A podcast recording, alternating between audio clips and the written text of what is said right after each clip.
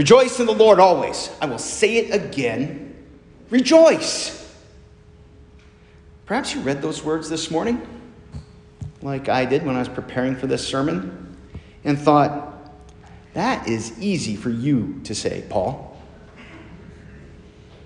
Because I, I, don't know. Um,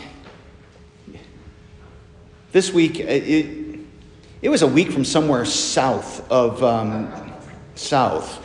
Uh, it, you know, and you're just dealing with all the all the stuff of life. You know, we had one of the members of the congregation die this week, you know, and you know, thanks be to God, we can celebrate that he is with Jesus in heaven, but at the same time, I'm not going to lie, that's a lot of extra work.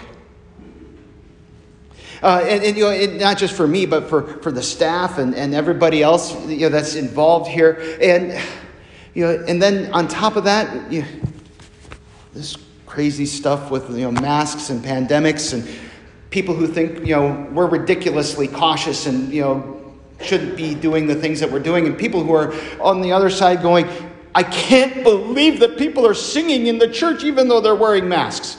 And it's like, okay, here we go. And, and then, you know, you've got a political season on top of that. And then there are real issues in the world. Yeah, I called our politics fake just now because that's pretty much where I'm at. Um, but there are people in Louisiana who have to rebuild. There are people out in California, their homes and their businesses and their property burnt to a crisp. It, uh, and just over and over and over again. And it's kind of like, rejoice? Really? Paul? What are you thinking? Well, let, let, me, let me take you back to the first sermon in, in this series and, and remind you, because I, I know you hang on every single word in all of these and memorize them. Um, thank you for laughing because that was a joke. All the way back to four weeks ago when we started this, when, when we looked at where Paul was when he wrote this letter. He's in prison. He's waiting a court date. He's appealed to Caesar, and he's hoping that, that eventually he'll be able to stand in front of Caesar. Oh, by the way, which Caesar was in charge at that time? Guy by the name of Nero. You know, I'm sure he's feeling really good about, you know, those opportunities. Talk about a godless leader. And he writes, Rejoice rejoice. You know, he, he he's looking at, at, at, his life and he's looking at his ministry. And, and, he knows that he's been telling people about jesus death and resurrection. He knows that's why he's in trouble. And he actually thinks that he might be getting to the end of his life. And so there's this beautiful line in, in philippians where he says for me to live is christ but to die is gain. To live is christ to, to, to be able to have the opportunity to keep sharing his salvation, to keep telling people the good news, to share in his sufferings, to look ahead to the resurrection and to be able to live in the, the hope and confidence that that gives us. To live as Christ, it's a good thing. But to die is gain because he knows that, that to die is to fully realize the eternal life that Jesus has promised him, that, that Jesus has promised you to enter into glory and to rest and to really know the power of Christ and his resurrection. For that's already at work in you. In other words, live or die you've got nothing to lose because Christ has given you the victory. That's not usually how we look at this, is it? You know, we, we tend to think in terms of what are our what will we lose if I get sick? What will we lose if, if uh, you know, I die? What, you know, we live in this constant fear of loss. And the ultimate loss is the loss of, of life. And Paul basically says, live, die, we belong to Jesus. You have nothing to lose because your life is secure in Him. You see, we can't keep these lives. No matter how hard we try, no matter how hard you exercise, how carefully you eat, you know, eventually we're going to lose them. And as the Christian martyr Jim Elliot once wrote, he is no fool who gives what he cannot keep to gain which he cannot lose. In Christ, you have eternal inheritance and eternal life that you cannot lose. You've been entrusted with this life for, for a period of time.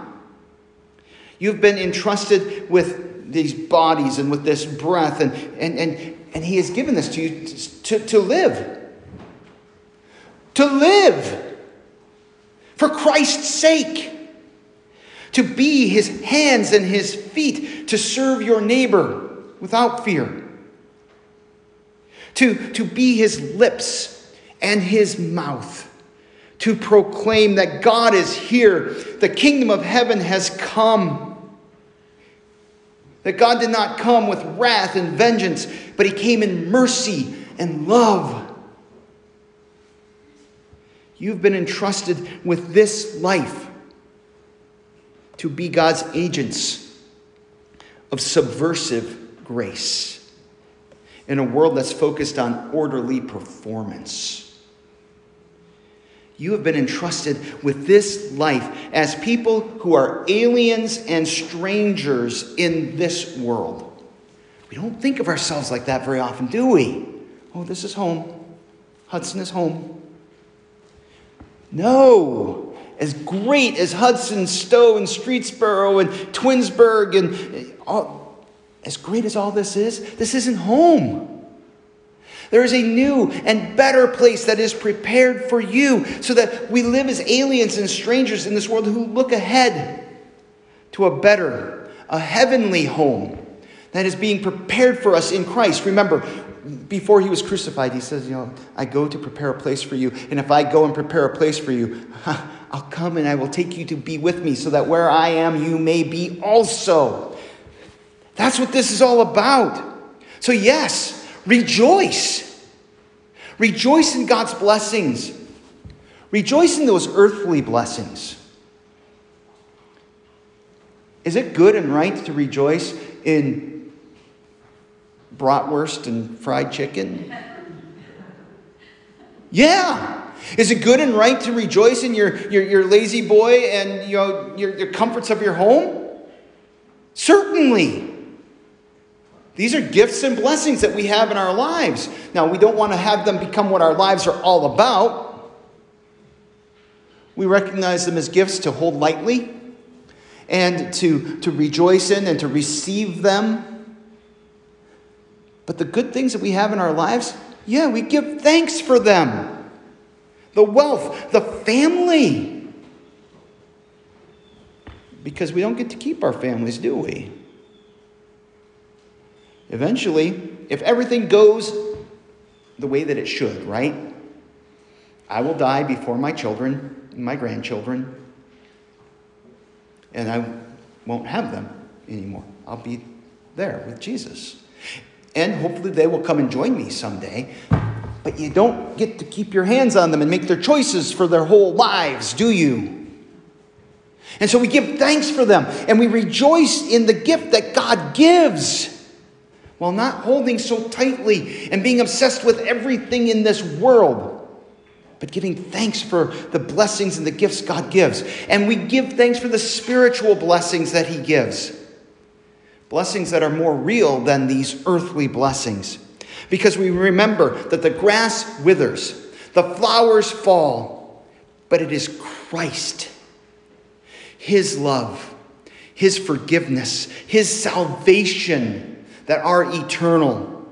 And so we rejoice in these too. And Paul says, Let your reasonableness be known to all. Now, there's a little bit of translation weirdness with that word reasonableness. Some translate this as uh, let your gentleness be known to all. That's, that's pretty good. But the idea here is actually um, that we have a, a courtesy about us. That, that comes from a, a faith and confidence that does not hold too tightly to the things of this world. So that when bad things happen to us, you know, we see that in light of eternity, and it's like, yeah, that's small. So I don't have to be a jerk in the moment. I can be kind and merciful and loving. It's, it's responding to people with compassion and mercy and not getting all anxious about the future or, or our current problems because we know the Lord is at hand. We know the Lord is at hand and He has this all in hand. Even when it doesn't feel like it, He is working all things to the good of those who love Him. He is working all things to that final end. Remember, when you look at the scriptures, you can see, you can see a, a, an overarching theme. We go from creation to fall, to this message of God's salvation, and it ends in a new creation. And the day will come when all will be made new. And all of this stuff in between, all of the, the sorrows and the hurts, they're wiped away. And all that will matter on that day is Jesus and the hope and the life and the salvation that he won for us. Jesus says, Behold, I will be with you always. We know his love and forgiveness and mercy. We know that his kingdom has come to us. So, as hard as this is sometimes, we don't need to be anxious about anything. And so, with prayers and, and supplications and with thanksgiving, we come before God. And do not forget the thanksgiving. I'm not talking about the turkey. You know, it was interesting. I read an article a while ago and uh, was talking about uh, depression and anxiety. You know, and, and there are all kinds of issues with depression and anxiety in our world. You know, and people are like, well, what do we do to push back against depression and anxiety outside of meds? You know, people are like, well, you need to have these kind of fun, happy experiences. And they found that that really doesn't work. And what actually works is gratitude. That gratitude pushes back against depression and anxiety, saying thank you to the Lord for all of these earthly gifts. And it might be as simple as a moment at your dinner table when you're gathered as a family, taking hands around, giving thanks for the food. If you're really daring, giving thanks for the people around the table, those loved ones that are with you. And if you're really, really you know, pushing the envelope, giving thanks for the salvation that Jesus has won for you. To give thanks to God for all that He has done. We make our requests to God, not as, not as beggars, but as beloved children. Think about that for a second. Parents, did your children or have your children ever asked you for something that was just utterly ridiculous? There was no fear in their heart that, you know, you're going to look at, that's the dumbest thing I ever heard. Kid, go away. They have this confidence in your love. That's how we approach God. As He invites us to call Him our Father and to really believe that He loves us as a dear Father loves His beloved children. And that's how we approach Him with prayers and thanksgiving and supplications. And when we do that, the peace of God protects us. His peace protects our, our hearts and our minds, and, and it keeps all things in perspective. The perspective of God's love as, as we experience it in Christ's cross. Because if God loved us that much, if Jesus loved us that much, he says, Yeah, I'm going to stand in their place and suffer and die for them. If we are loved that much, how will he not give us all we need for this life and the next? So rejoice. Give thanks. And whatever is, true, whatever is honorable, whatever is just, whatever is pure, whatever is lovely, whatever is commendable, if there is any excellence, if there's anything worthy of praise, Think about these things. It is so easy to get wrapped up in the negative stuff, isn't it? To get down in those weeds. And he's saying, lift up your eyes, see the salvation that God has prepared for you. Think about these things. And then live the life of faith. God will be with you. And because God is with you, you are free. You're free to rejoice. You're free to use your blessings. You're free to live in God's peace. And His Spirit's upon you.